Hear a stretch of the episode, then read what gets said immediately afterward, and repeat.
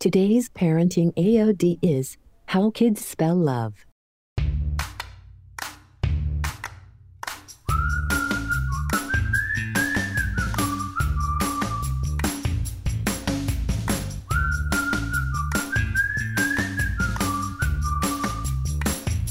Welcome back to the Parenting Advice of the Day show on everythingaboutparenting.com. Today's advice comes from Kerwin Rae. Let's listen. Um, I'm a mum, single mum. Good on you. I feel like I've done a lot of damage to him, and I want to know how I can fix that. How old is he? Nearly 14. Okay. And when you say you feel like you've done a lot of damage, what behaviours would he be demonstrating that would make you think that? He's a lot better now, but I st- he's still got that rebellious Okay. Anger towards the world. He's still got a lot of ba- abandonment stuff around his dad, and about the fact that I work so much to try and give him a life. One, I didn't have, but two, where he can go and appreciate life and know if he works hard that he can achieve anything that he puts his mind to. Yeah. Okay. Who can re- relate to this where you go, I sometimes feel like I've done a lot of damage to my kid and I don't know what to do about it? Okay, just so you don't feel so bad, okay? Almost any parent can, can probably relate to it on some level. Um, but what you need to understand is what a child needs isn't often what we give them. You know, a, you know, because oftentimes we think a child needs a great role, role model to learn how to work hard, but what a child actually needs fundamentally is safety. It gets its reference for if, if the world is a safe place based on how it's been nurtured. Now, the beautiful thing is, is a child's brain isn't fully developed. And do you know what age a child's brain actually fully develops? 28.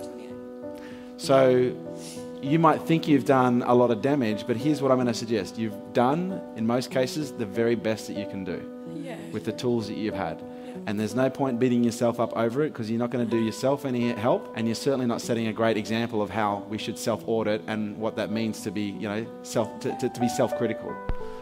What I'd suggest to you right now is he may not necessarily need a mother that can give him the things that you didn't have, because maybe the things that he actually needs is to know that he is loved and he is cared for, and that he is actually a priority in your life.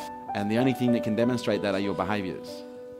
And no matter how much you try and tell a child that you're working for him, they don't understand that. They don't, they don't measure love in the amount of money that you make. They don't measure love in the things that you buy. They, do you know how kids measure love? How attuned are you to them in the time that they get with you?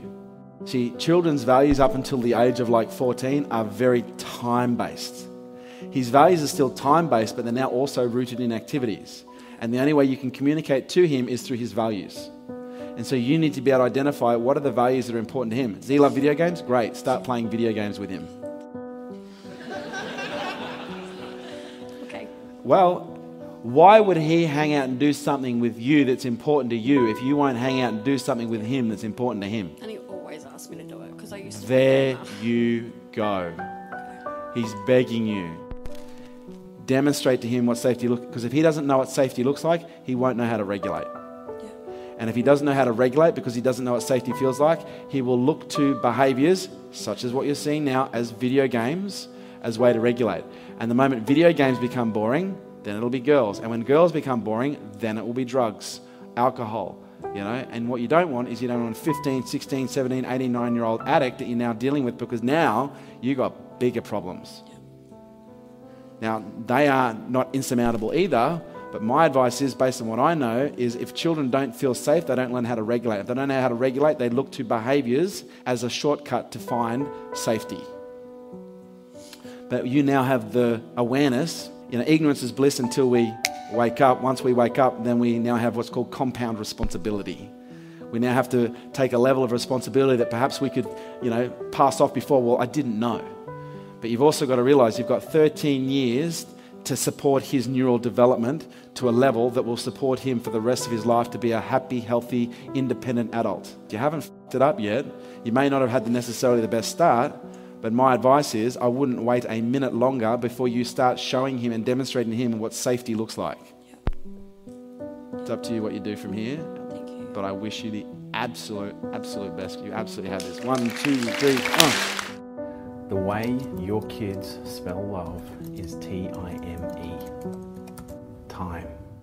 There it was, today's parenting advice of the day.